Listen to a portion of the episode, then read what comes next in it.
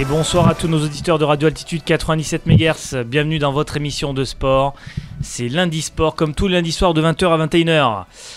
Une belle équipe ce soir, euh, multisport. Et on va commencer par Fred. Salut Fred. Bonsoir Richard, ça va? Ça va et toi? Impeccable. La forme. David également est présent, spécialiste euh, foot. euh, tos. Que spécialiste. spécialiste Bonsoir. de football de Portugal. Bonsoir à tous Bonsoir, David. Bonsoir Richard. Bonsoir Et- les amis. Seb, bien Bonsoir évidemment, également présent ce soir.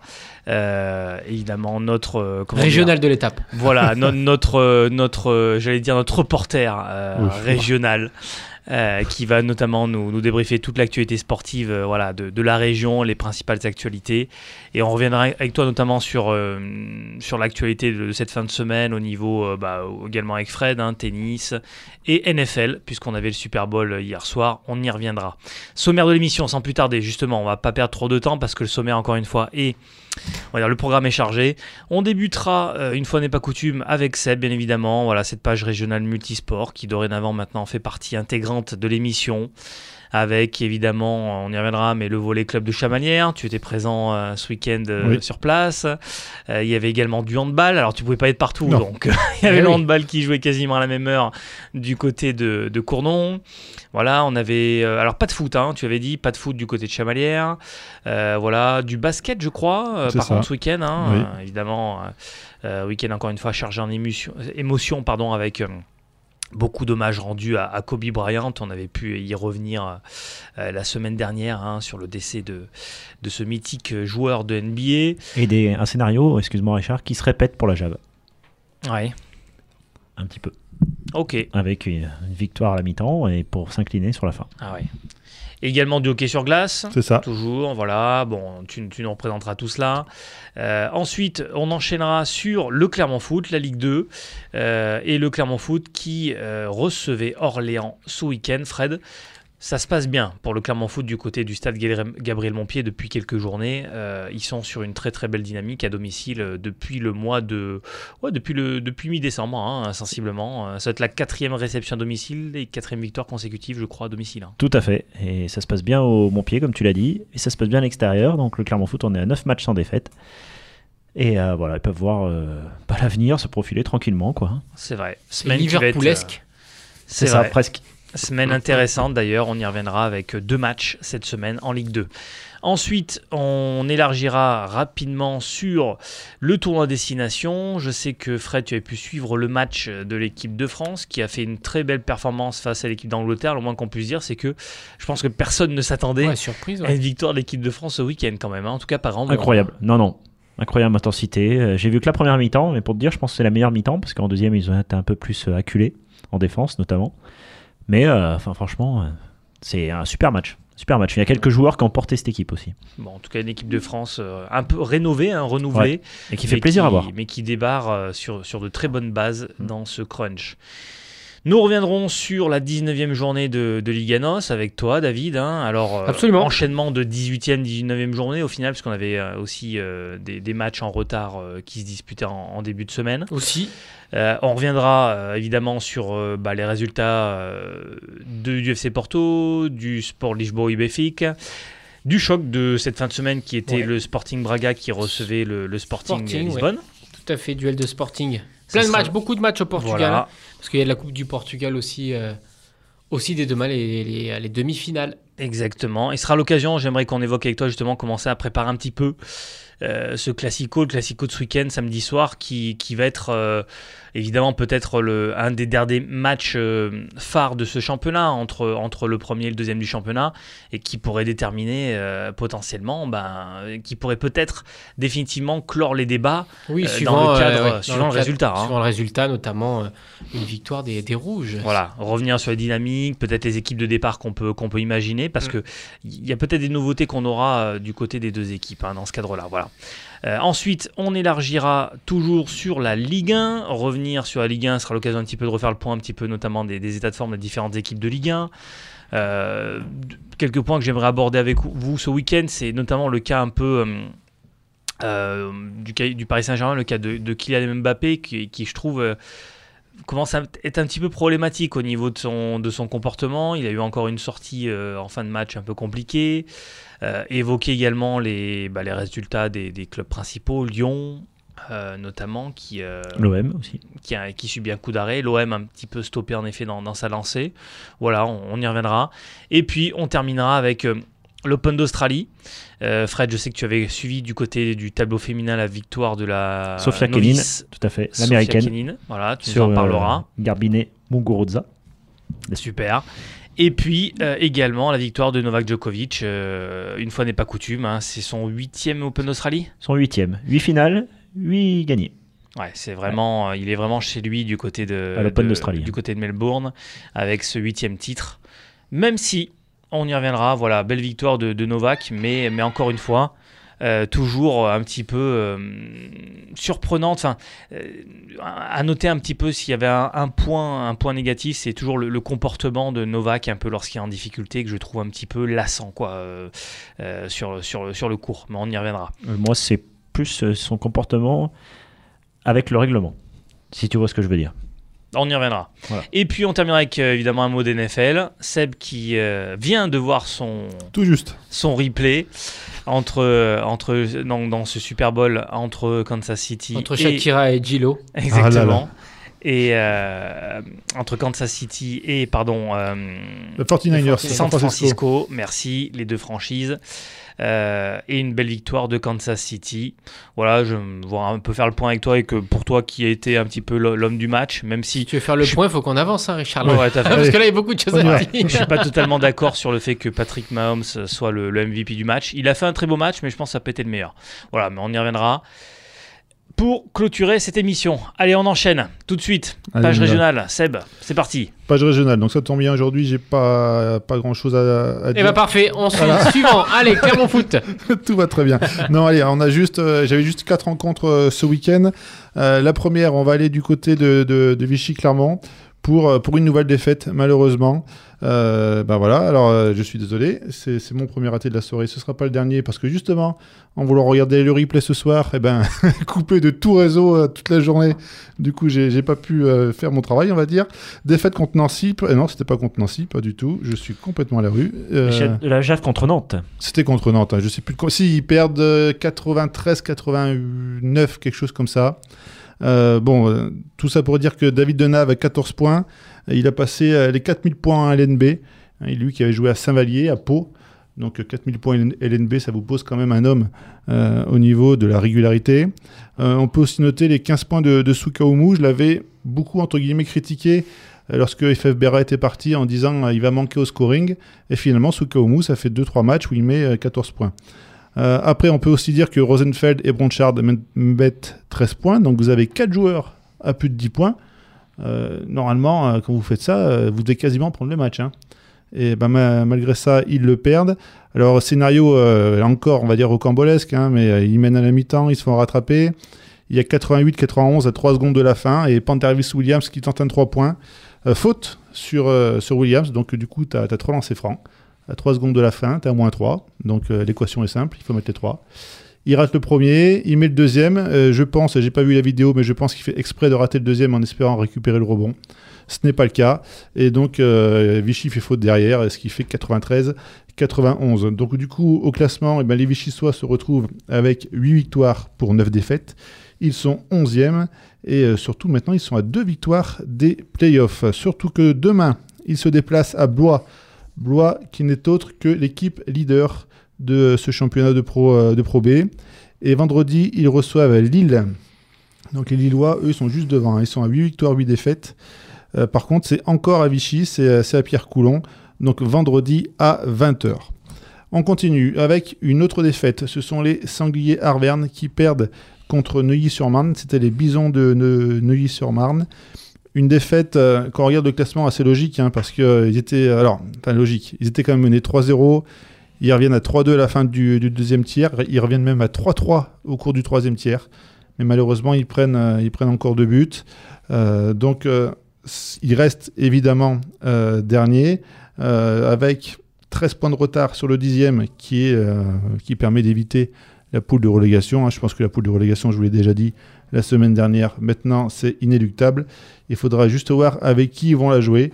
Et pour l'instant, c'est toujours avec Strasbourg, Marseille et Montpellier contre qui euh, les Clermontois ne comptent qu'une seule victoire contre ces trois équipes. Donc euh, si le match, euh, paraît-il, donne de bons espoirs pour la suite, il ne reste pas moins qu'au niveau mathématique, ça peut être compliqué.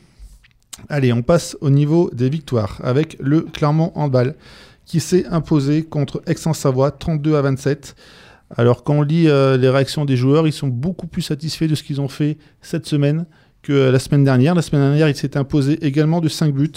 Mais là, dans l'intensité, dans, euh, le jeu, c'était vraiment meilleur. Hein, ils, sont, vraiment satisfaits de ce qu'ils ont fait. On peut relever les 14 buts sur 15 tirs de Maxime Bouquet. Euh, donc 14 buts sur 32, hein, vous faites le calcul, c'est plus d'un tiers des buts. C'est absolument phénoménal. Et aussi mettre quand même en avant les 16 arrêts de Théo Karoubi, euh, le gardien. Donc euh, grosse performance des, des dans, l'ensemble. Du coup, ils sont 3, 4e de la poule, pardon, avec euh, 27 points. Et samedi, ils se rendent à Annecy. Ce sera samedi à 19h. Annecy qui sont euh, 4 points derrière eux. Ils sont, ils sont 6e. Donc, bah, ramener un bon résultat, hein, ça permettra encore euh, d'espérer euh, se maintenir en haut du classement. Ils sont à 7 points du, euh, du premier qui est, qui est Vesoul. Vesoul paraît inatteignable. Mais bon, pourquoi pas, on ne sait jamais, sur une fin de saison complètement ratée. Euh, à noter au niveau du hand, c'est euh, ce week-end, le- les filles de Clermont jouent contre La Rochelle. C'est samedi à 20h30. Il leur faut, alors absolument non, mais une victoire contre La Rochelle leur permettrait de décrocher les playoffs. Euh, alors c'est au gymnase Autun, c'est le gymnase qui est à côté du collège Albert Camus, si, euh, si vous connaissez. Donc euh, moi je risque d'y faire un tour samedi pour, euh, pour encourager les joueuses clermontoises et espérer qu'elles décrochent les playoffs.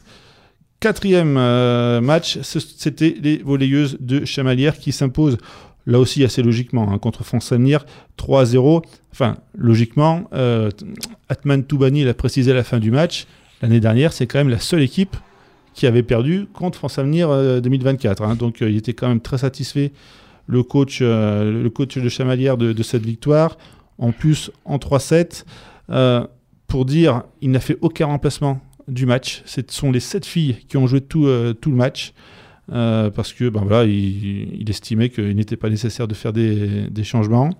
Moi, je relève encore une fois l'énorme performance d'Olena Leonenko, qui, qui, je trouve, prend vraiment une certaine dimension au sein de cette équipe, où maintenant on a vraiment un trio, Nana Tchatchwang, euh, Léa Hardeman et euh, euh, Olena Leonenko. Au niveau attaque, là, vous avez vraiment trois joueuses qui peuvent faire la diff quasiment à tout moment. Donc c'est beaucoup mieux qu'avant, quand vous en aviez que deux, ce qui permet peut-être de reposer Hardeman et qu'elle soit plus fraîche sur un quatrième, voire un cinquième set. Autre chose, moi j'ai senti sur ce match de, contre France Avenir 2024 un peu plus de décontraction chez les joueuses que la semaine dernière, parce que la semaine dernière c'était contre Mougins, c'était un match décisif. Et pour ça, j'imagine que ça dû avoir un effet évidemment sur Ouais. les joueuses. ouais. On les sentait tendues, hein, mais même après le match, on sentait qu'elles ont eu du mal à, à redescendre. Et là, bon, euh, voilà, on sentait que la victoire était, euh, était un peu plus décontractée, que c'était, que c'était beaucoup mieux. Voilà, moi j'ai fait le tour. Juste, je vous précise, les copains, c'est samedi à 18h, c'est le FC Chamalières qui reçoit le FC 7. Donc euh, ce sera au stade Claude Wolf, à- donc je vous l'ai dit à 18h. Alors le coup d'envoi fictif sera donné par Alex Barry, c'est un nageur de l'ASM, euh, de l'ASM Chamalières Natation. Pardon. Euh, on me fait suivre l'information comme quoi un tifo géant est prévu. Donc, euh, Ok, contre le leader, hein, le leader du, de ce championnat, de, enfin en tout cas de cette poule de National 2 hein, du côté de Chamalières. contre le leader et FC7 a quand même été champion de France. Ouais. Ouais. Ah Alors, ouais, J'ai recherché en 1934-1939, hein, je veux dire. ça mais- remonte un peu, mais, Mais voilà, c'est pour- ça reste pour un club quoi. historique. Tout à fait. Voilà, donc euh, au niveau régional, les Histoire Rugby, ça ne joue pas la semaine prochaine, ça n'a pas joué la semaine dernière. Donc euh, voilà pour moi au niveau régional. Et ben super, mais, euh, merci Seb. T'as été concis, rapide, efficace, Ouais, c'était parfait, super. On va essayer de l'être tout toi. payé, rien. Exactement. On enchaîne, euh, les amis, avec notamment, toujours pour clôturer cette page Ligue 2, le Clermont Foot. Avec toi, Fred, euh, le Clermont Foot qui recevait Orléans euh, vendredi dernier. Donc, c'était la 23e, euh, 22e, 22e journée. 22e journée de Ligue 2. Et donc, Clermont, on l'avait évoqué déjà lundi dernier, hein, revenait d'un d'un bon point pris du côté de- du stade Bollard à Lens recevait cette équipe d'Orléans en difficulté, hein, euh, qui, qui lutte pour, euh, pour se maintenir. Euh, Et bon, clairement arrivé en tant que, que grand favori hein, sur ce match-là, bien évidemment. Mm. Euh, comment, comment tu vois le, le déroulé du match? Comment, comment ça s'est passé du côté de, du stade Gabriel Montpied? Première mi-temps un peu, euh, un peu compliqué, je dirais, pour les Clermontois quand même. Ils ont mis du temps un peu à se mettre en jambes, mais ils ont eu quelques occasions. Ça n'a pas fait mouche tout de suite. C'est vrai. Notamment, il y a hum, encore une fois Garbage. Il y a le coup franc de Garbage euh, sur la barre. euh, avec son tir un petit peu, avec cet effet Exact. vraiment, mais il tire vraiment exactement. Il a la même gestuelle, la même manière de frapper que, que Cristiano Ronaldo euh, dans sa manière de les taper. Non, mais c'est vrai, hein, il a, il a- Doucement, hein. il a- je dis pas qu'il a la même réussite, mais en tout cas, il a la même gestuelle. Il l'a dit, il a vraiment la beaucoup Juni. copié. Euh, un peu une, une frappe en coup de pied où vraiment la, la balle justement prend un effet un petit peu variable et parce qu'au final tu vois quand tu regardes elle part très vite mais elle est au milieu du but mais elle a, elle a un tel effet avec le ballon que le gardien il sait pas comment se Et oui, ces positionner ballons dessus. maintenant qui sont un peu légers, C'est qui, ça. qui flottent un peu. et du coup elle tape la transversale c'est la plus grosse occasion de, de Clermont sur cette première mi-temps après c'est Ouais. vrai qu'il n'y a pas grand chose à se mettre sous la dent à part cela Non, exactement. Mais après, en deuxième mi-temps, on voit que le- notamment le duo offensivement parlant bah, s'est mis, mis en place. Et puis Adrian Garbage a ouvert le score tout d'abord exactement sur, euh, sur penalty, je crois d'ailleurs. C'est ça. tout à fait Sur penalty. On Bien y tiré reviendra ce que j'ai trouvé euh, Ouais, les décisions. rarement j'ai trouvé les décisions de la- de, de l'arbitre sur ce match euh, bon on va dire qu'au moins il garde le même critère sur les deux actions Mm. sensiblement mais c'est vrai que je l'ai trouvé assez strict sur les deux pénaux franchement euh, le penalty sur Nsimba il y a quasiment pas de contact euh, je, je, je- je note pas de contact majeur sur, sur le genou Ouais, de et, hein. que dire du penalty pour Orléans, 6 minutes après ah le penalty pour Clermont Le problème, c'est que du coup, tu as la sensation que derrière, il fait un peu de la compensation. C'est-à-dire qu'il y a deux joueurs qui vont à la lutte pour le ballon. Il y en a Euh, un tombe. joueur qui a l'air de pas véritablement maîtriser d'ailleurs son geste, qui essaie de jouer le ballon, mais il a pas l'air d'être non plus stoppé illégalement. Je crois que c'est Albert sur l'action. Je sais plus qui, qui euh, je sais plus si C'est Ogier ou si c'est Albert. Mais en tout cas, on voit un contact et puis on voit l'arbitre qui signale un penalty. Bon, le fait est qu'il y a en effet il y a eu deux penalties sur ce match. Euh, au final, on va dire que l'un dans l'autre, ça s'est équilibré hein, avec Mm. ces deux décisions. Et on se retrouve rapidement avec un, avec, euh, un but partout. Et au final, en fin de match, euh, bah, on va avoir un joueur euh, qui commence à revenir un peu dans le 11, euh, qui, qui va faire la différence. hein. Jason Berthomier, tout à fait. Qui a en qualité un peu de 10, il jouait là, pour ce match-là. hein. Bah, il venait de rentrer, justement. Ouais, mais à partir du moment où il est rentré, il jouait un peu 10. Exactement. Juste derrière C'est plutôt son poste. Hein. Et c'est vrai que tu disais, mais pardon, euh, j'essaie de regarder notamment. Ouais, il est rentré à la. tout, tout, tout. Attends, j'ai j'ai la sensation qu'il est. Non, non, il est rentré à la 63e minute de jeu. hein. Un quart d'heure avant, c'est ça. Voilà, il a remplacé Iglesias. Et, et c'est lui qui fait la différence. hein. Euh, je- il me semble, oui, c'est ça. Sur le deuxième but, il met vraiment une super Une tête. super tête, ouais. Sur un très bon centre d'Ensima, mais vraiment, il, fait, il met une tête euh, quasiment de- d'avant-centre, hein, D'attaquant, vraiment de, de buteur. euh. Et le troisième but, très opportuniste, hein, avec un ballon repoussé par le, par le gardien, où il va la repousser au fond des filets. Mais voilà, clairement, logiquement, tu seras Ouais. d'accord avec moi, s'impose, notamment avec une deuxième mi-temps bien menée. Mm. Mais j'ai trouvé notamment les esprits euh, sur le terrain très très remontés, hein, notamment Que en fin soit, de match. hein. ouais. Que ce soit au niveau entraîneur, les deux entraîneurs, ou au niveau euh, bah, déjà l'arbitre et les joueurs euh, également, surtout sur le terrain. Parce Les a quelqu'un Orléanais, là, fait expulser. Mais les Orléanais aussi, hein, il y a eu deux expulsions. Ouais. Sur le banc, c'était chaud. Enfin, la fin de match était quand même houleuse. Ouais. Heureusement, les Clermontois avaient fait la différence avant. À noter, hein, deux cartons rouges du côté de du côté d'Orléans. Alors, il y en a un premier qui est logique. euh, Le tacle, enfin, logique, est- je dis pas qu'il n'est pas illogique. Voilà, le tacle est beaucoup trop violent. Et derrière, euh, le gardien euh, Renault qui qui se plaint de manière trop véhémente et qui prend un carton rouge direct envers l'arbitre. Je pense qu'il y a dû y avoir des mots assez durs. Et du coup, il se fait expulser directement. Voilà, Euh, ça, je crois que le tag d'ailleurs il était sur euh, Johan Gastien, euh, le tag de, de- de Cambon, là le défenseur. Donc euh, voilà, Euh, Clermont s'impose d'ailleurs encore avec voilà avec euh, une belle victoire et, et trois buts marqués euh, euh, sur, sur ce match. Bon bah tout va bien pour Clermont véritablement à domicile. Euh, ils sont cinquième du championnat, Mhm. ils sont vraiment en train de s'installer euh, euh, dans ce top 5. Euh, bon, on le disait, hein, le rythme euh, il est il est bon hein, en haut du tableau. hein. Ah ouais Parce que les équipes font pas de super gros matchs, hein, comme Lorient ce week-end à Sochaux, mais ils ont quand même gagné 4-0. Donc ça avance devant. Et euh, les prochains matchs pour les Clermontois, la semaine, là, elle va être quand même importante. Avec un déplacement au CR dès demain. Euh, au CR qui est dans la dixième partie de tableau, euh, on sait que c'est jamais facile d'aller jouer là-bas. Il va falloir prendre des points, ne serait-ce qu'un match nul. Avant de recevoir Valenciennes vendredi, dans là, par contre, un match à 6 points. hein, parce que Valenciennes est juste derrière. Mhm. Donc euh, autant Clermont gagne, bah, ils vont prendre 6 points d'avance. Si Clermont s'incline, ça sera Donc il y a possible. une journée de championnat en semaine, là, c'est rare pour la Ligue 2, ouais. Tout à fait. ça. Et euh, comme pour la Ligue 1. À noter que d'ores et déjà maintenant, et c'est peut-être pour ça aussi qu'ils étaient assez tendus, hein, Orléans est de- et, et- et maintenant euh, lanterne rouge du championnat. hein, Paris FC est un petit peu sorti de, de ce statut-là, notamment ils sont avant-dernier, mais Orléans est dernier avec 16 points. Ouais, et puis ils venaient de gagner le match avant, Orléans, donc euh, en plus contre un gros, je crois, donc euh, bah, ils voulaient se relancer. Bah, ça n'a pas été le cas. Tant mieux pour Clermont. Tant mieux. Après, avec euh, ces journées en semaine, là, je vous l'avais déjà dit, mais euh, c'est extrêmement important, je trouve, parce que tu joues trois journées en, en moins d'une semaine. Et c'est souvent que les écarts se font à ce moment-là. hein. Donc là, tu as déjà pris trois points. Allez, tu refais encore une victoire sur les deux matchs. tu auras fait un, un bon bilan sur la semaine. hein. C'est, euh, Donc, euh, même en Ligue 1, je pense qu'on peut avoir des surprises euh, dimanche soir. hein. Ouais, mais ça serait bien quand même de garder cette invincibilité jusqu'au déplacement à Lorient, qui arrivera après cette semaine. Eh oui. C'est une, une dernière chose. Est-ce qu'on peut aussi dire à Nsimba, à Gomis, que mais qu'est-ce qu'ils sont devenus, qu'est-ce qu'ils font? Parce que depuis que tu as dit que Berthomier, tu savais pas ce qu'il devenait, il met but sur but. hein. C'est Ouais. non, mais c'est vrai. D'ailleurs, je... c'est vrai, véritablement, l'année dernière, c'était un des joueurs euh, qui faisait partie du 11 type euh, du Clermont Foot. Mais je pense qu'il était blessé. Hein. Sincèrement, il faudrait vérifier. sûrement. À mon avis, il revenait de blessure parce qu'il était jamais euh, dans, il, il- était, il rentrait jamais en cours de jeu.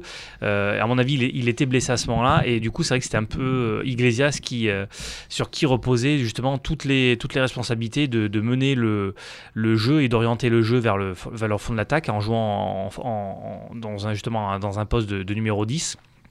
Et là, c'est vrai que ça peut permettre notamment d'apporter euh, des solutions différentes. Et on le voit, hein, sur ce match-là, il a cette capacité à notamment à terminer les actions qui a peut-être un peu moins Iglesias. Iglesias a d'autres Mm. qualités hein, dans l'or- dans l'orientation du jeu, dans l'équilibre peut-être de, euh, voilà, de- du milieu de terrain, mais, mais Bertonimi est un joueur qui est capable notamment de, de facturer de beaux buts euh, en, en Ligue 2. On enchaîne les amis avec euh, le rugby et avec justement l'équipe de France qui bah, lançait ce tour à destination dans un stade de France comble, hein, Fred. hein, Ah ouais. je trouve ça su- toujours super, super plaisant dans le sens où c'est vrai que bon, on revient quand même déjà d'une Néanmoins, bon, euh, l'équipe de France termine quand même sur une bonne note dans le sens où ils, euh, ils sortent contre les Pays de Galles en Coupe du Monde, du mais euh, il y a toujours une déception liée au scénario du match. Mm. Et, et quand même, remplir un stade de France 80 000 personnes pour du rugby, je trouve ça quand même toujours top. Hein, Ouais, la France est globalement bien rugby. Hein. Ah oui, et puis en France-Angleterre, bon, ça se rate pas. hein. c'est vrai, les amateurs de rugby, euh, c'est vrai. c'est le match euh, qui est coché. Et alors, parlons-nous-en Eh ben. justement quelques mots de cette équipe de France qui fait euh, justement, qui, qui crée véritablement la sensation en s'imposant, même si tu à domicile contre l'Angleterre. Ouais. Euh, au terme de 20 bonnes premières minutes, très très bonnes premières minutes, où dans l'engagement, ils ont occupé le terrain anglais tout de suite. Et euh, bah, ça s'est concrétisé hein, par, euh, par deux essais dans cette première mi-temps. Donc euh, l'équipe de France, euh, il y a juste un petit bémol, si on pouvait voir dans, dans ce match et dans cette première mi-temps en particulier, c'est la conquête de l'équipe de France, qui n'a pas été euh, pour moi au top. Après, euh, il n'y a que des points positifs à tirer. euh, on le rappelle quand même au départ de cette sélection. Là, les 15 joueurs qui étaient alignés, il y avait moins de 100 sélections, je crois, hein, au total. Donc imaginez-vous, euh, les amis, contre des, des, des Anglais en face, Ah, qui eux euh, multiplient les sélections. Raph nous l'avait dit lundi, il pensait que ça allait être une purge ce match, euh, enfin une purge dans le sens, euh, une vraie, euh, une vraie tôle, hein, faut, se le dire. Et euh, quand moi j'ai vu euh, le début du match, quand j'ai vu les premiers messages passer, j'ai dit, ouais, dis donc, euh, ils sont costauds quand même les gars. hein. Et on a un essai de Ratez, raté là, de La Rochelle, l'ailier de La Rochelle, qui devait pas jouer avant ce match. hein. On se souvient que Penaud a été forfait le matin du match. Et du coup, il remplace, au pied levé, hop, c'est lui qui marque le premier essai. Donc pour montrer l'implication des gars, quand même, ils étaient vraiment bien là. Dupont qui fait un match euh, assez incroyable. Il était partout, autant euh, offensivement qu'en euh, défense aussi. C'est lui qui sauve l'équipe de France en fin de match. On a des commentaires euh, très très bons du côté notamment de, de l'équipe sur Antoine Dupont, je vois en l'occurrence. Avec la charnière, alors c'est vrai, au final, peut-être ce serait intéressant en équipe de France d'installer une charnière qui se connaît bien euh, en club, hein, charnière Ntamak Dupont qui se connaît bien. Ça peut notamment jouer en faveur des, de cette équipe de France. hein. Et une équipe de France très très peu pénalisée. Et c'est peut-être là que la- du coup l'équipe de France a gagné son match. Et là surtout qu'elle les perdait d'habitude. Oui. Et bah là, elle a concédé 7 pénalités sur la totalité du match. Donc c'est une de plus que les Anglais, qui en sont qu'à 6. Mais c'est vrai que c'est sur- très faible. C'est sur le domaine défensif, tu disais, j'étais en train de regarder les statistiques, euh, là où les Français ont été très très efficaces, c'est sur le plan défensif, parce que c'est vrai que, comme tu le disais, ils ont eu très peu de possession sur ce match, euh, 39% de possession contre 61% pour les Anglais, 30% d'occupation du terrain contre 60% des, glands- des Anglais. Euh, mais par contre, au niveau des plaquages réussis, 188 plaquages sur 209 euh, réalisés, enfin réussis, alors que les Anglais n'ont plaqué que 103 fois. hein. Donc on va dire, ils ont quasiment plaqué le double de fois sur le match. Mm. Donc vraiment, voilà, ils ont été défensivement euh, très très efficaces, très bien en place, à mettre en valeur parce que déjà c'était souvent sur cette notion-là, peut-être l'équipe de France euh, avait avait des difficultés euh, sur sur ce secteur de, jeu-là, euh, notamment en Coupe du Monde, et, là ils ont réussi, ils ont réussi, ils ont réussi à, à, à faire la différence. Est-ce que tu vois des différences notables par rapport à, la Coupe du Monde, par rapport peut-être, je sais pas, à la mentalité, au process de jeu? Est-ce que tu, tu, notes encore tout de suite déjà quelque chose de pas, notable jou- les joueurs ont beaucoup changé, honnêtement. Euh, là, hier, c'était pas flagrant. Après, euh, ce qui est marqué, c'est l'envie, quoi. Puis ils sont devant au score. Là, par contre, ils ont rien lâché. Alors qu'avant, on se souvient l'année dernière de la réception du Pays de Galles, hein, où la France est largement devant la mi-temps et perd en deuxième. Alors, après, je ne vais pas sous-estimer euh, cette euh, réussite-là, mais est-ce qu'il n'y a pas une sorte un peu de décompression peut-être des Anglais après cette finale perdue en Coupe du Monde euh, Bon, là, euh, c'est le premier match officiel hein, depuis la défaite euh, en finale. Ouais. Euh, surprenant quand même, hein, parce que c'est vrai que le- on avait la sensation quand même que l'Angleterre avait un tout autre statut depuis cette finale euh, jouée contre le- contre l'Australie. Euh, bon, après, euh, voilà, ça montre que encore une fois, l'équipe de France a des véritables individualités. Il y a, il y a un vrai groupe de qualité. Il y a des joueurs, s'ils arrivent notamment à, à- à tous aller dans, dans le, dans le même sens, peuvent créer une belle équipe et on va dire une belle cohésion. Ouais. En tout cas, les 15 qui étaient sur le terrain, plus les remplaçants, ont fait une sacrée, sacrée prestation hier. Pour euh, parler des Anglais, ouais. Point négatif, je dirais peut-être le Owen Farrell, l'ouvreur, qui hier a pas été euh, exceptionnel pour moi, je trouve. D'habitude, il porte un peu l'Angleterre quand même, hein, avec son jeu au pied. Là, hier, ça n'a pas été transcendant. Donc voilà, peut-être le côté négatif, je ressors des Anglais de ce match, mais bon. Sinon, c'est plutôt la performance de l'équipe de France en elle-même qu'il faut, euh, bah, qu'il faut euh, mettre euh, très haut et en avant. Après, il va falloir voir ce que ça donne, mais tu reçois l'Italie euh, lors du prochain match. Donc, tu as l'occasion, de, au bout de deux journées, de d'être en tête, d'être devant. Ouais. Avant, euh, c'est qui C'est Pays de Galles après? Oui, tu vas au Pays de Galles. Ben, écoute, euh, à voir, hein, je veux dire. euh, tu vas au Pays de Galles, tu, tu vas en Écosse et tu reçois l'Irlande. On reçoit trois fois cette année. Sait-on jamais C'est clair. En tout cas, ça serait l'occasion de, de relancer peut-être une nouvelle dynamique pour cette équipe de France. Ah bah, on va tout de suite le savoir avec la réception les ordres de d'Italie. Fabien Galtier. Oui. C'est quand? Ce week-end. Ce week-end, euh, Le 9 à 16h. c'est ça, c'est dimanche à C'est 16h. Eh ben, super. Parfait. Merci Fred. On va regarder ça. Allez, on enchaîne tout de suite avec la Liganos avec toi David. Liganos. euh, Avant cette 19e journée, les amis, j'empiète un petit peu sur le, le générique. Oh mais vas-y, C'est vas-y. pas je t'en génial, mais la petite musique est pas géniale. Mieux la celle de la Ligue 2. On préfère entendre ta voix, David. Du coup, euh, je reviens un petit peu juste sur la euh, 18e journée qui s'est jouée quand même en semaine. N'oublions pas, euh, notamment euh, à cause de la finale, fin de, De la Coupe de, Coupe de la Ligue. Il y avait Sporting qui jouait quand même. euh, alors, euh, victoire de. Lundi, pardon, lundi 27, il y a eu euh, Guimarães qui recevait Rio Ave qui a perdu 2-1. Rio Ave fait une grosse perf en gagnant à On l'évoquait, hein. très très mauvaise semaine de Guimarães qui Ouais. euh, ouais, a eu deux matchs, deux défaites en Ligue 1 cette semaine. Ouais, pas terrible. Euh, Sporting s'est imposé difficilement euh, sur cette terre face à Maritimo. Et mardi, on avait Porto qui s'est imposé aussi difficilement, relativement difficilement, à domicile face à Gil Vicente. Et mercredi, Braga qui assure encore une fois une victoire à Cons euh, du côté de Morelia. Ouais. Du coup. Alors justement, rapidement, ces quelques matchs. Le Sporting, c'est vrai qu'il bon, a dû digérer un peu, c'est vrai, euh, Pour le sa dernier match. défaite en, en demi-finale de Coupe de la Ligue, mais, mais on le sait, on va y revenir, cette équipe de, du Sporting, euh, elle, est en difficulté, hein, et on sent que, je, je pense qu'elle va, elle va terminer la saison euh, comme cela. hein, alors on l'évoquera également avec le départ de Bruno Fernandes. Alors euh, c'était le dernier match de Bruno Fernandes. hein, c'est le dernier match. Un effectif qui est ben, réduit, euh, des blessés également. La blessure de Luis Felipe, il me semble que c'est contre Maritimo d'ailleurs, parce que on a le nouvel attaquant euh, Sporar qui est arrivé, qui vient du, euh, du Slovan Bratislava, qui a été recruté pour la somme de 7 millions d'euros. C'est un Bratislava. Euh, voilà, on peut le dire. Attaquant qui paraît être de qualité, mais normalement il arrivait justement euh, pour, euh, on va dire, vraiment être euh, le- la solution de repli à Luis Felipe et potentiellement lui prendre la place, hein, à moins qu'il puisse jouer également tous les deux devant. Et le problème, c'est qu'heureusement qu'il est arrivé et que le Sporting a anticipé parce que du coup, ils ont perdu leur seul avant-centre qui leur restait. Donc euh, il leur reste toujours maintenant qu'un véritable neuf de référence devant.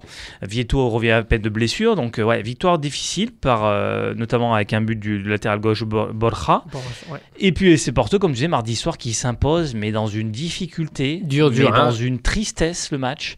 Mais heureusement, peut-être. d'ailleurs devant le match pour te dire la vérité. On n'avait pas discuté avec toi, David, hein, sur ce qui s'est passé évidemment en finale de Coupe de Ligue. On a un petit peu di- discuté avec Jérémy, on va pas revenir là-dessus. Mais évidemment que cette défaite en finale de Coupe de Ligue a beaucoup pesé dans les têtes et on l'a vu également au niveau du public. Euh, très très peu de soutien euh, du public et un scénario. Très dur. Euh, mais enfin, je me dis, le FC Porto a réussi à s'imposer, bon, de manière tout à fait logique, mais assez dingue, hein, parce que on sentait véritablement en première mi-temps que le Gilles Vicente, en étant assez tranchant, pouvait ouvrir le score, ce qui est arrivé, euh, je crois, à la 43e minute de jeu. Et deux minutes après, Ouais, euh, ça, sur le premier centre du FC Porto euh, du match, enfin la première action vraiment digne de ce nom, de ce nom, ils arrivent à égaliser juste avant la mi-temps. Ouais, je n'imagine même pas ce qui aurait pu se passer du côté de- du stade du Dragon s'ils égalisent pas avant la mi-temps. hein. Ça a été bronca à la mi-temps, là, ça. Ah, possible, et puis même dans les têtes des joueurs, je veux dire, repartir avec un retard au score d'un but à zéro. Là, au final, ils arrivent à s'imposer qu'un beau but de Sergio Oliveira. Mm. Mais c'est vrai que ce match, euh, en termes de qualité de jeu, était très très compliqué. C'était euh, un petit pour peu dans la lignée des derniers matchs, hein, notamment de la finale. hein, euh, on s'en a discuté, mais euh, qui était très pauvre. euh, Mais en tout cas, l'essentiel a été fait et le FC Porto s'impose à, à domicile. Absolument. Et Braga, justement, comme on le disait, Et Braga, toujours sur cette belle qui dynamique. qui toujours sur une énorme dynamique, euh, qui s'impose à Morelia de Cons, ce qui est jamais bien facile. Hein, Morelia qui joue, qui joue un peu. euh, Tout à fait. Puis l'enchaînement des matchs aussi pour Braga, hein, qui matchs. joue tous les trois jours depuis maintenant euh, bien deux trois semaines. Non, non, mais en championnat, ça va, ça va, ça va très très bien depuis l'arrivée de Ruben Amorim. Ouais. C'est assez fou. ça, hein. c'est dingue. C'est assez dingue. Et les, et les joueurs On le notent. il y a quelques statistiques Euh, intéressantes. Il n'y a, pas véritablement eu de révolution alors, euh, au niveau des, des joueurs, parce que c'est quasiment le même 11 qui évolue. Mais c'est vrai qu'il y a eu un système de jeu qui a été mis en place euh, par Ruben Amorim qui fonctionne très bien. Mais je pense aussi qu'il y a vraiment eu un discours euh, euh, à vent de Ouais, fraîcheur positif, apporté par, ouais. par l'entraîneur euh, à ce niveau-là. Je, je Un pense- entraîneur qui est très jeune, hein, qui est... Ah ouais, un des plus jeunes entraîneurs. D'ailleurs, le plus jeune entraîneur à avoir remporté un, coup, un titre en, au, niveau, au niveau national au Portugal, hein, puisque Ruben Amorim, si je ne me trompe pas, il doit avoir à peine 34 ans. Oui, il a 34, 35. Euh, oui. Voilà, il a terminé sa carrière il y a quoi? Il y a un an et demi, hein, donc euh, c'est tout tout récent, tout à fait. On va revenir là-dessus. Euh, pour euh, expliquer un petit peu les résultats de cette 19e journée du coup qui commençait vendredi soir. Donc Benfica s'est imposé à domicile 3 à 2 face à Nice. Euh, Rio euh, match nul, fait match nul face à Famalicão, 2 partout. Euh, samedi, on avait Portimonense Tondela, donc Tondela s'impose à Portimonense 1-0. Porto s'impose au Vitória de Setúbal 4 à 0. Euh, et dimanche, on avait, euh, on avait euh, de Zaves qui gagne à Maritimo 2-1. C'est pas la forme Maritimo en ce moment. Euh, qui cartonne 5-1 Jules Vicente. hein. Ah, euh, chez le. Jules Vicente, du coup. Euh, s'impose 2-1 face au Pache Freire. Et on a aussi, donc, on en parlait, Braga qui s'impose 1-0 face au Sporting. Et Boavista 2 et Vitória 0 encore. euh, ça va pas fort du côté de Vimerense. Ouais, bah justement, on va y revenir. Ce sera l'occasion un peu justement de, de- on va dire, de clôturer cette page mercato hein, qui se terminait justement euh, en, en milieu de semaine, euh, puisqu'il me semble que le mercato hivernal s'était clôturé jeudi soir, si je me trompe pas, parce que c'était le 31 au Ça, soir. hein. 31, ouais. Alors, revenir déjà sur euh, le SL Benfica qui s'impose 3 buts à 2, c'est eux qui lançaient un peu les débats. Bon, victoire de Benfica logique face quand même une équipe Logique, euh, mais, intéressante de Belenance. Entraînée c'est- par Petit, Par qui petit, pour une fois a proposé quelque chose sur ce match. hein. Il n'a pas fou, proposé forcément deux bus à l'arrière. Alors ça a été un petit peu Benfica a, dû- a eu du mal à rentrer un petit peu dans le match la première demi-heure. Ça a été un petit peu euh, un petit peu difficile pour eux avec un Nice qui a proposé un petit peu un petit peu de ballon. Ouais, Odysseas euh, qui a dû encore s'employer, hein, Vlaco Dimos euh, dans les cages, euh, il, est fait, il fait deux parades de vraiment euh, de très Un bon belle gardien, euh, de très belle qualité euh, en première mi-temps, hein, euh, notamment sur un coup franc, je crois, et sur une frappe à mi-distance. hein. Donc, euh, je suis assez surpris, notamment des, des- des critiques qui peuvent être euh, euh, peut-être émises en- sur ce gardien-là, qui je trouve depuis qu'il est arrivé à Benfica, franchement.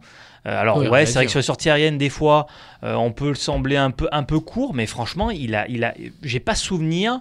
Euh, allez, une bourde. La saison dernière, c'était contre Belém, si tu te souviens bien. Il, il venait de gagner. euh, je crois que d'ailleurs, il venait. de- de s'imposer face au FC Porto. Il perd deux points à domicile contre Belém. Ouais, derrière, il fait une petite, euh, un il fait, euh, casquette un peu là. Ouais, où il prend un but un peu bizarre, mais, mais sinon, Odysseas, franchement, il est très très non, non, a souvent décisif. C'est vrai hein. que euh, rien à dire sur sur Odysseas. Ben, Souviens-toi qu'il cherchait un, un gardien euh, au mercato estival. hein, pour lui mettre un, le mettre un peu en concurrence, qu'ils avaient peut-être Ouais, des doutes vrai. sur le fait qu'il puisse vraiment assumer ce poste de numéro 1 et devenir un gardien référence. Après, évidemment, si tu prends les références précédentes, euh, Ederson qui est à Manchester City, euh, tu prends Oblak, euh, tu, Ah, prends, bah, euh, sûr. tu prends Julio César, bon, bah forcément, c'est sûr que c'est des sacrées références. hein. Niveau au-dessus. Mais franchement, vu le prix qu'il a coûté, vu d'où il vient, c'est un très bon gardien également. Absolument. Voilà. Et du coup, Benfica qui débloque la situation à la 33e avec euh, bah, euh, l'homme providentiel Vinicius hein, qui, qui marque. Notamment, très, très beau but parce Ouais, qu'il y a bon. une sorte un peu de cafouillage, mais je trouve qu'il Tarabat enchaîner. qui, qui enchaîne, qui dribble 2-3 T'as vu joueurs. comme il enchaîne L'enchaînement, il est super. Hein Ah ouais, un su- super, super. Il a un but, sens hein. du but, Sens Vinicius. Alors justement, tu disais, euh, c'était l'occasion un peu d'en parler, Vinicius, parce qu'encore une fois, c'est lui qui débloque le, le compteur de buts sur ce match-là. Il en est à 17 buts cette saison. Ouais, c'est complètement Lui dingue, qui est arrivé vraiment en fin de mercato, 17 buts, 7 passes décisives, et il est sur un ratio, bah, du coup qui a dû encore un peu diminuer, il était à un but toutes les 90 minutes. hein. Donc euh, il, il- il a vraiment un super ratio, Vinicius, c'est vraiment euh, voilà, le, l'attaquant, l'attaquant. l'homme phare hein, devant euh, le- la référence en pointe de l'attaque. Il a pris vraiment la place de, de Seferovic cette saison, hein, clairement. C'est sûr par rapport à ça. Tarab qui fait un super match du coup, hein, le meilleur. Mm. Tarab, j'ai du mal à dire. Qui, qui est le meilleur béfiquiste, qui est le meilleur béfiquiste quasiment sur, sur ce match-là, qui va doubler la mise à la 38e. Donc voilà, on se dit 2-0, euh, 2-0, euh, ça, ça enchaîne tranquillement. Les choses ont l'air d'être euh, réglées. Mais Benfica quand même qui se fait peur, euh, qui se fait peur en deuxième mi-temps, euh, malgré tout, avec euh, bah, le but contre son camp de, de Fer. Bon, qui Oui. marque bon, con- contre son camp, euh, mais Bah, l'attaquant sans était là pour la mettre au le Mais on y reviendra parce que je trouve que Fer, Toujours justement, un petit peu de, de fébrilité. c'est le joueur en voilà. difficulté cette saison. Il avait prouvé de belles choses euh, en fin de saison dernière et je trouve qu'à chaque fois, très souvent, euh, il y a des failles défensives euh, qui sont exploitées par, euh, par les équipes adverses, justement de ce côté-là, du côté de Fer qui a du mal un petit peu euh, justement à confirmer euh, sa bonne fin de saison dernière. Euh, je le trouve un peu tendre dans certaines, euh, dans certaines, dans certaines actions, dans la manière d'attaquer le ballon, euh, un petit peu ouais, je, mm, un peu naïf. Alors Peut-être, encore là, peut-être un peu la jeunesse aussi qui le rattrape. Ouais, mais c'est quand même à mettre en relief parce que il a la chance justement de peut-être pas avoir beaucoup de concurrence actuellement, d'avoir un Benfica qui tourne bien en championnat et du coup ça le laisse le temps un peu de s'installer. Mm. Mais il faut qu'il règle la mire rapidement sur certains parce que sinon il risque de sortir du 11. hein. Euh, Il a un- une qualité de relance qui est indéniable, il a un jeu de tête qui est bon, mais il a une lecture de jeu des fois, une- un positionnement qui est un peu, euh, euh, un peu, un peu moyen euh, là-dessus. hein. Et, et c'est dire hein, quand même ce joueur qui avait été lancé par Bruno Lage la saison dernière au stade du Dragon. Il avait fait un match énorme d'ailleurs. Ouais. Mais je trouve que s'il y a un point négatif du côté de ce 11, c'est peut-être euh, du Toi, côté de Fer qui, qui est un peu en difficulté là. Ouais. Euh, en tout cas, au niveau positif, c'est encore à la 78e, donc 8 minutes plus tard. C'est Benfica qui, qui va mettre le 3-1, grâce notamment à Chiquinho rentre un petit peu, euh, un petit peu avant. Et surtout sur une très belle passe euh, de Vinicius, hein, qui isole complètement euh, Bon, voilà. Tu, tu me rajoutes une stat de passes d'ess en plus, donc il en a 8 passes d'ess et Magnifique. 17 buts marqués. C'est de marquer. Et tout en, fin de match, on- c'est Lika, hein, on se souvient de Lika, ancien joueur qui, qui est passé par, par Porto, qui, qui marque euh, sur penalty. En Exactement. tout cas, et le match va se terminer à 3-2.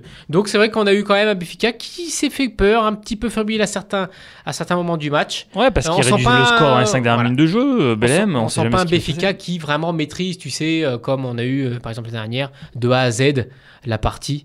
Mais bon, la victoire est quand même logique euh, sur, sur l'ensemble, du match. Et Benfica qui va sur sa 14e victoire en 15 matchs. Ça, par Euh, contre, euh, Donc voilà. euh, le, seul, voilà, le, le coup d'arrêt, c'était cette défaite à domicile Au contre début- voilà, Porto. au Sinon, début de- du championnat. Sinon, c'est victoire totale. saison parfaite. hein. Ouais, saison parfaite. Et c'est vrai que du côté de Benfica, quand euh, on a l'impression que Benfica va un peu, un peu plus, un peu plus dans, dans le mou, on trouve toujours un joueur. Euh, c'est vrai, sorti, bah voilà, euh, ils sont allés chercher Vinicius, euh, qui, qui leur fait du bien. euh, Ouais. euh, Alors justement, Mercato, on Tarab, justement, qui, qui, qui revient. qui revient quasiment revient, de nulle part de parce qu'il avait été quasiment envoyé à la cave hein, Ouais, par le président qui voulait soi-disant plus jamais le vouloir vo- voir jouer sous les couleurs de, Ouais. de Benfica. C'était compliqué, hein. Alors, C'est vrai qu'il est passé par plein de clubs, c'était compliqué. Et il s'est aussi racheté un comportement. Euh, parce qu'il a évolué en, en équipe B pendant un bon moment. Euh, également, euh, au niveau de son hygiène de vie, il a vraiment travaillé cela parce que je sens qu'il est arrivé un peu en surpoids, il était vraiment épais. Il est, il est- il est plutôt Et là, on hein. voit qu'il a pris soin de lui. Et on sent que c'est un joueur vraiment, il, a su vraiment aussi se, se- on va dire, se poser les bonnes questions. Oui, se remettre en et, question. se remettre en euh, question. Et, et- et ça paye, hein. Et là, du coup, l'a l'a remis dans le droit chemin. hein. Faut, dire faut dire ce qui est. hein. Ouais, on est d'accord. Euh, en tout cas, lui trouver une place, euh, une- place dans, le 11 de cette équipe de, Benfica, en effet. Alors, euh, justement, Benfica, les petits mouvements qu'il y a eu sur ce mercato estival à rappeler. Donc, on a eu le départ de Raoul de Thomas, on l'a évoqué. Alors, le pauvre Raoul de Thomas qui a marqué un but en six mois du côté de Benfica, lui qui est arrivé pour la somme de 20 millions d'euros. Il a signé à l'Espagnol, 20 millions d'euros. Il en est à 4 matchs, 4 buts marqués. Ah ouais, c'est incroyable. Donc c'est assez incroyable, on Parce qu'on évoquait ce sentait joueur qu'il avait des du talent. qualités. et hein. On sentait qu'il avait du talent. euh, Et, limite, balle. Bruno Lage, après, en après-match, a dû se justifier et d'expliquer peut-être pourquoi ça n'avait pas fonctionné. Après, des fois, il y a des choses qui s'expliquent Ouais, pas. hein. euh, ouais, Manque de confiance, euh, il est sorti un peu de ses terres. Est-ce que c'est un joueur peut-être qu'il est, il est fait pour jouer dans le championnat espagnol et peut-être pas ailleurs? Mais le fait est qu'en tout cas, depuis qu'il est revenu en Espagne, tout roule pour lui. Euh, également l'arrivée en prêt de Diego Souza, qui Ah, ça, au Sporting Braga l'année euh, dernière. Surprenant quand même. hein. Plutôt surprenant, euh, venu de Chine. Bah, on, on a l'impression que les Chinois veulent un peu se, se rapatrier. Alors, Est-ce que Diego Souza voulait peut-être pas rapidement retrouver euh, la zone euro la zone euro. avec ce qui se passe là-bas, je sais pas. Mais en tout cas, Benfica qui, Assez qui- surprenant, ouais. qui se renforce un peu avec l'arrivée de cet attaquant qui va Ouais. apporter une solution de plus au poste de, de numéro 9. Euh, Est-ce qu'il y a eu d'autres arrivées Bon, on a également Weigel, Weigel, le- l'allemand. Weigel, hein. bon, ça l'a déjà ok, on Voilà. avait qui avait carré pour 20 millions d'euros. C'est vrai que c'est devenu maintenant le, le- le milieu charnière, euh, le véritable Eh numéro oui. 6 au milieu de terrain. Fevza qui a été prêté en Espagne. Hein. Oui. Fevza qui, bon, jouait plus maintenant euh, en- au niveau de cette équipe. Ouais, Voilà, ça bouge un petit peu du côté de, ouais, du côté de Benfica, ça Ouais. bouge un petit peu. quelques arrivées, quelques départs. Euh, également, alors on enchaîne, euh, David, le Ouais. Porto qui s'est déplacé du côté Setúbal. Bon, victoire. euh, Écoute, victoire plutôt limpide. Hein. On a. Porto qui a vraiment maîtrisé de A à Z le match. Bon, même si, le, même si les buts viennent plutôt fin, deux buts en fin première mi-temps et deux buts en début de deuxième mi-temps, comme ça, ça clôt les débats. Euh, victoire plutôt encourageante. Ouais, puis un système de jeu, j'ai trouvé intéressant, un peu une sorte de 4-3-3 avec euh, et, euh, et Corona sur les côtés, euh, un milieu Otavio, Sergio et, et, et, euh, et Diaz, hein, tu voulais dire. Ouais, tout à fait, Luis Diaz, pardon. Luis Diaz. Luis, Ah, pardon, Luis, Luis Diaz, est rentré, mais euh, Qui a bien fonctionné, on y verra d'ailleurs Ouais, euh, bah, l'approche de Classico, mais Uribe et Sergio Sergio Oliveira, je trouve qu'ils sont pas mal. Pas je mal trouve qu'ils sont plus complémentaires. Pas mal que- complémentaires. Que, Danilo, Uribe. euh, Je sais que j'ai toujours bien aimé ce joueur, Sergio Oliveira, et euh, il fait plutôt des bonnes prestations Ah ouais, dernièrement. oui, oui, tout à Voilà. fait. Même au niveau euh, coup de pied arrêté, il est plutôt, euh, plutôt efficace. Exactement. Donc pas de mouvement du côté du FC Porto sur ce mercato hivernal. hein, tout le monde est resté. À noter simplement euh, l'arrivée dans l'équipe première d'un nouveau jeune.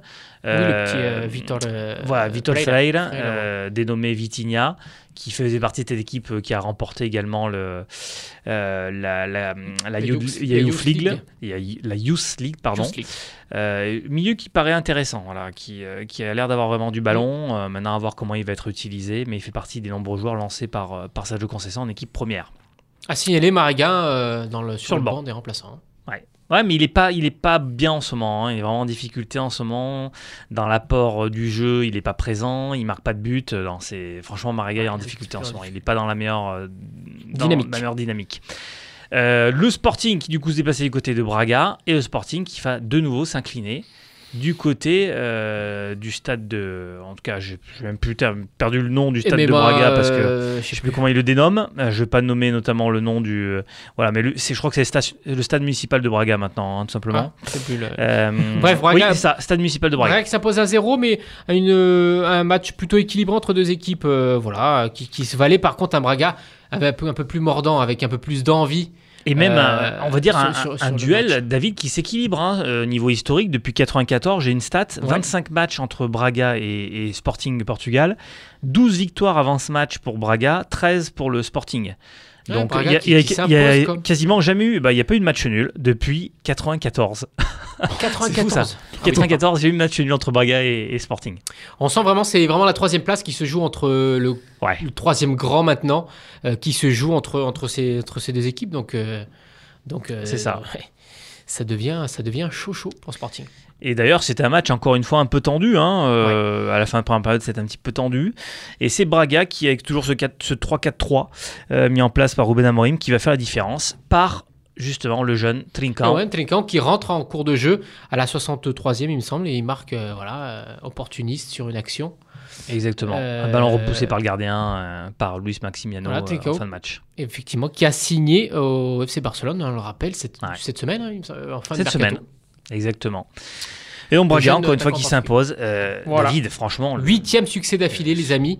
Sept victoires en sept matchs pour, depuis que Ruben Amorim est arrivé, dont, euh, dont Porto et Sporting. hein. Du Non, coup, il, il euh, a quand même, il a quand même gagné deux matchs contre le FC c'est Porto, deux matchs contre le Sporting.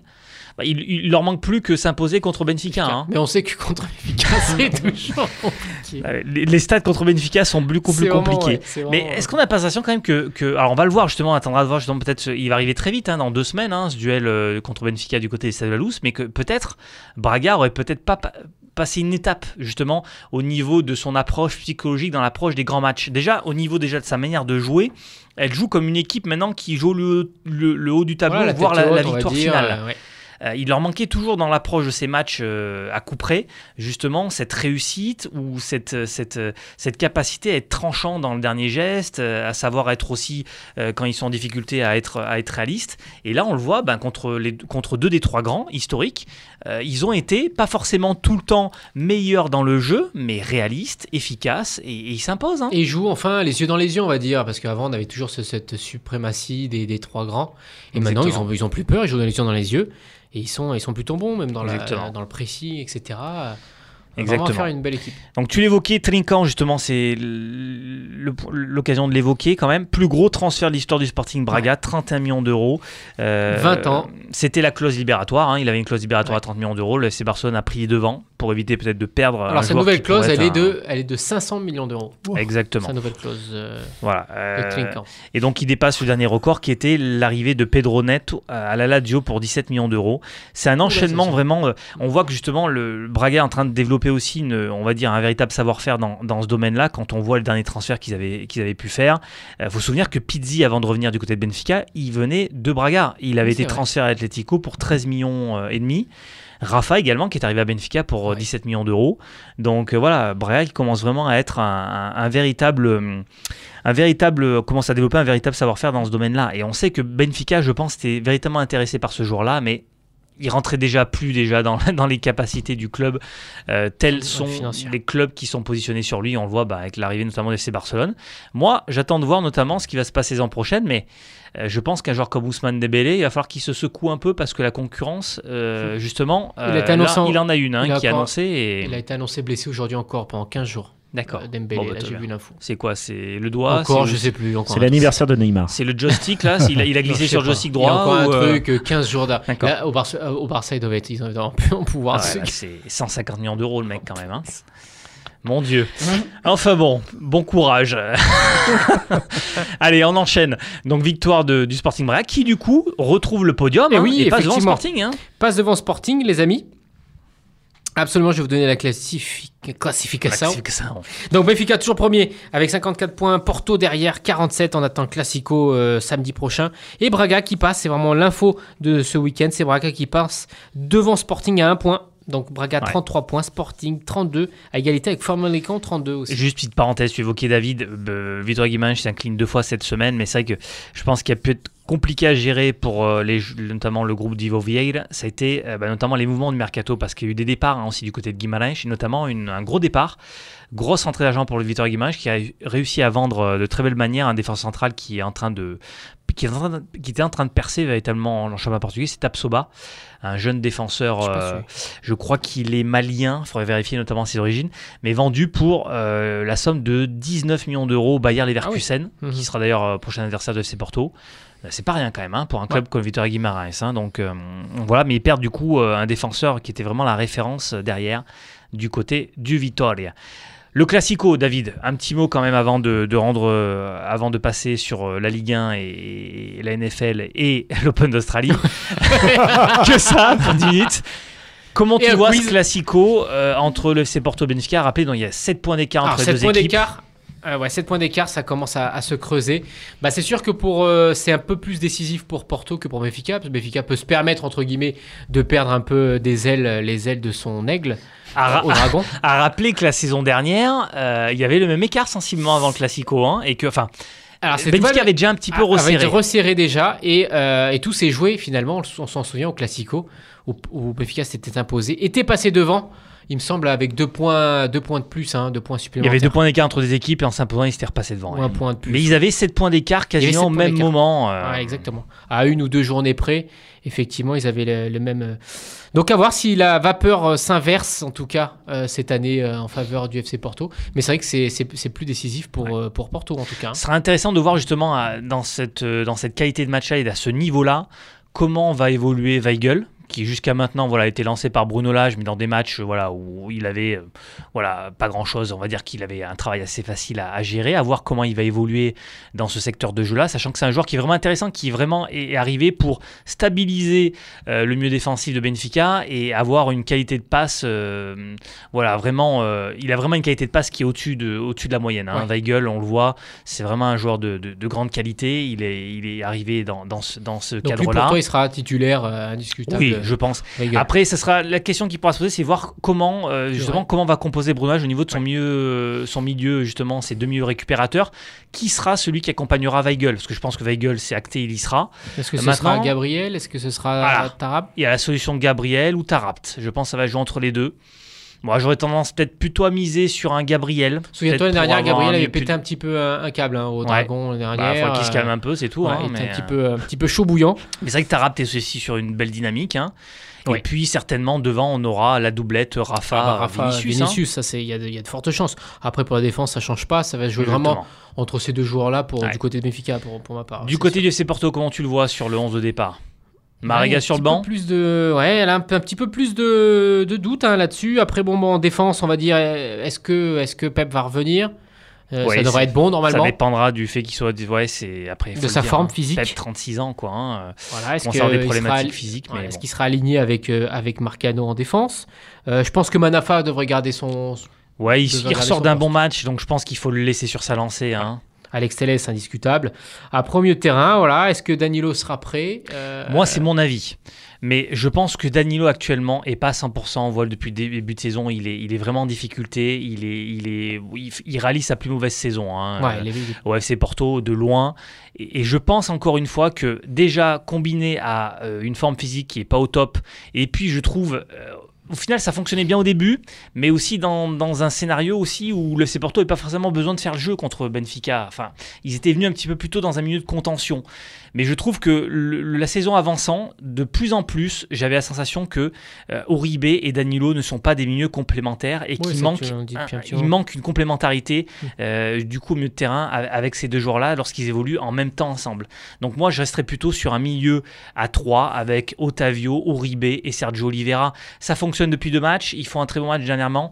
Pourquoi changer maintenant? Voilà, après je l'entends, Danilo c'est le capitaine, euh, mais, mais je pense que véritablement si- ça va pas fonctionner s'ils sont de nouveau alignés tous les deux. À chaque fois que ces Porto a eu des résultats en dents de scie, c'est à chaque fois que les deux ont joué ensemble. Donc tu en 4 euh, Donc 4-3-3, voire 4-3-3. 4-5-1. avec, avec, euh, Tiquinho devant, euh, avec Luis toujours Diaz. deux ailiers, euh, Corona, euh, Luis Et. Diaz et, et Tiquinho devant, qui est sur une très belle dynamique. hein. Oui, oui, rien à dire, voilà, Voilà. absolument. Bon, affaire à suivre en tout cas. Donc le Classico, Ça sera intéressant de voir. samedi 21h30, heure française. hein. Tout à fait. Voilà. Et nous serons présents, Ouais, si tout va bien, Voilà. Exactement, si tout va en bien. direct. Voilà. Allez, on enchaîne les amis avec la Ligue 1. Ligue 1, 23e journée de Ligue 1. Fred, 22e. 22e pardon. Les principaux résultats, qu'est-ce que tu voulais évoquer avec nous là, globalement? Qu'est-ce que tu peux euh, relater? Qu'est-ce qu'il y a évoqué? On va dire euh, la belle victoire de Rennes. Dans les arrêts de jeu, dans le derby breton. Rennes qui est sur une belle dynamique. Je trouve qu'ils bossent bien. hein. Ils font venir Enzonzi, euh, Mercato Ouais. Je trouve qu'il y a des recrues intéressantes. Rafinha, euh, Rafinha qui commence à marquer quelques buts. Exact, il vient de marquer là d'ailleurs, le but décisif. Donc ouais, ouais, Rennes, euh, une équipe plaisante à avoir joué plutôt. Et du coup, qui se stabilise à cette, euh, bah, cette troisième place et qui revient même sur l'OM. hein. Ils sont plus très loin de l'OM maintenant. Ah ouais. Rennes qui bénéficie justement des mauvais résultats de ses, de ses concurrents. Quoi. Et ouais, parce que vrai. Marseille fait un nul à Bordeaux hier soir où ils n'arrivent plus à gagner depuis euh, un certain nombre 40 d'années. ans. Voilà, Ouais, c'est plus de dingue, 40 ça, ans. C'est dingue cette, cette. Deux nuls de suite, mais c'est vrai, ils avancent un peu moins vite, mais ils perdent pas. Non, ils Voilà. perdent pas et puis ils encaissent pas de but depuis 8 matchs, je crois. Ouais. Donc ça, c'est une belle stat aussi. Euh, derrière, il y a Lyon bah, qui freine encore. hein. Lyon qui se rapprochait mais qui a chuté à Nice hier après-midi. On a Lille qui a gagné cette fois, Strasbourg. Donc, il est belle- toujours à deux visages. hein. Sont capables de faire des belles Ouais. prestations, comme de se faire sortir contre Épinal en Coupe de France. Contre, Et, euh, ouais, c'est ça. Renato est élu meilleur joueur euh, lillois du mois de janvier. Ouais, Ouais, il, mais fait mérité, des- il il fait partie des Il, joueurs. bien, il revient en bien, euh, moment, Renato. ouais. Après que dire, Paris, bon, a mis euh, 5-0 à Montpellier samedi après-midi. Ouais. Voilà. Ouais, match de gala quoi. Bon, on n'y viendra pas sur Mbappé, on en reparlera. C'est vrai Ouais, que ouais. j'ai trouvé sa sortie un peu, un peu limite. euh, ouais, il commence à être. c'est euh, toujours un peu. Alors, c'est vrai qu'on a vu des joueurs aussi un peu euh, dans ce cadre-là ne pas aimer Mais- sortir du terrain. Non, mais quand comme t'as ça. Ah, 5 Richard, quand, Richard, quand il y a il y a 5-0, il y a euh, voilà, euh, moi je suis d'accord avec David, il y a les circonstances de match. À un moment donné, il y a 4-0. T'as Pense à dé- l'équipe, t'as déjà marqué. En plus, il a marqué. Donc à un moment donné, tu sors. Neymar a pas marqué, par exemple, donc il reste sur le terrain, et puis ainsi de suite. Quoi. Il y en a un Il qui. se sent vraiment, il- je pense qu'il Ah. se sent vraiment dévalorisé. Personne n'est indispensable, hein. Neymar. Enfin, moi, il ce qui me pose se problème, c'est que se dire, c'est qu'au infernal. final, un joueur qui réagit comme ça, mais comment tu Infernal. fais si tous les joueurs, dès lors qu'ils sont remplacés, Ah oui, ils sont énervés euh, d'être remplacés quoi. Enfin, C'est-à-dire les remplaçants. euh, Comment tu gères des- au niveau du management quoi C'est pas, enfin, Ça va pas, ça va pas. surtout encore plus, comme vous le disiez là, dans un match où le match était plié, il y avait plus rien à. Surtout Il quand c'est quand, arrivé, même l'autre fois, c'était il il gagnait, je sais plus combien aussi, c'est pareil. Donc il le sort juste pour le pour le préserver un peu, quoi. Il pourrait comprendre ça. Exactement. Tout comme Je le fait que là Neymar euh, ne joue pas, euh, bah, va pas jouer en milieu de semaine. Hein. Il a pas joué en Ouais. milieu de semaine. Bon, c'est pourquoi. voilà. hein. Ouais, il a trop ouais. dansé hier sur le dance floor toute la nuit. Ouais, possible, en effet. Et Saint-Etienne en difficulté. Hein. Ouais, mais alors que dire de ce match? Je, je vais pas revenir dessus, mais t'as l'impression qu'il maîtrise la chose en première mi-temps. Sur la seule semi-occasion de, de Metz, sur un grand dégagement du gardien. Donc c'est la semi-occasion de Metz en première mi-temps. Bah, Ouais. Metz marque, parce qu'eux sont Ouais. hyper réalistes au contraire des Stéphanois qui se procurent des occasions, mais il n'y a pas d'avant-centre. Et euh, bah, en deuxième mi-temps, bah, c'est la cata. hein. Ouais. Ils mettent pas un pied devant l'autre, ils prennent 3 3-0, 3-1. Ah, Rapidement, donc deux journées de Ligue 1 la semaine prochaine, hein, en milieu de semaine, notamment un, un Saint-Etienne-Marseille. Hein, euh, Ouais, voilà. Le match mercredi. ouais. Euh, notamment. On enchaîne les amis rapidement. Open d'Australie, donc victoire euh, fera utiliser donc euh, de la jeune euh, Kenin. Sofia Kenin, ouais, c'est ça l'américaine. Comment tu l'as vu ce match? Logique? Euh, bah, elle a eu du mal en première mi- euh, première mi-temps. Premier set. Premier set, pardon. Au premier set et euh, bah, d'ailleurs qu'elle perd hein, contre Garbine Muguruza qui est pas la première venue non plus et euh, bah, après elle est vraiment mis euh, enfin vraiment elle a, elle a mis les capacités pour pour se gagner le match hein. elle a mis tout en œuvre et puis Garbine Muguruza est un peu moins bien parce qu'on sait qu'elle revient de blessure hein, Ouais. depuis un petit moment Oui, oui. et du coup euh, enfin voilà elle remporte son premier titre et c'est vraiment mérité pour elle hein. Ok. Côté masculin, Novak Djokovic, donc huitième euh, victoire en- à l'Open d'Australie. Mm. Bon, victoire aussi assez logique. Hein. Il remporte le premier set logiquement. Tim ensuite réussit à équilibrer, gagne le deuxième et le troisième, Mm. avant que Djoko revienne à la charge et remporte le quatrième et cinquième. Mais comme on le disait, ce qui est un peu plus embêtant, c'est de voir un Djoko qui, euh, à, à la fin du, du troisième set, euh, perd. euh, je crois qu'il prend, il prend, il prend, il prend pas un point de pénalité. Hein. Il prend un avertissement par l'arbitre et il réagit très très mal.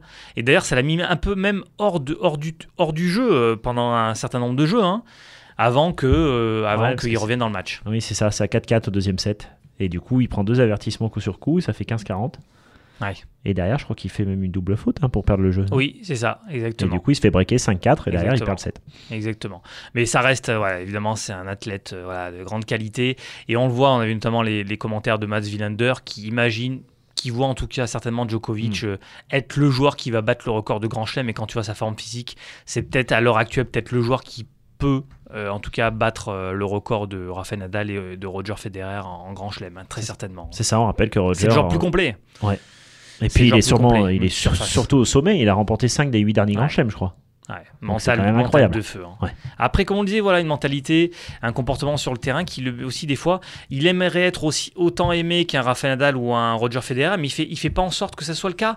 Et on l'a vu même, moi, qui ai suivi la finale de l'Open d'Australie, franchement, au niveau du public, c'était très très partagé.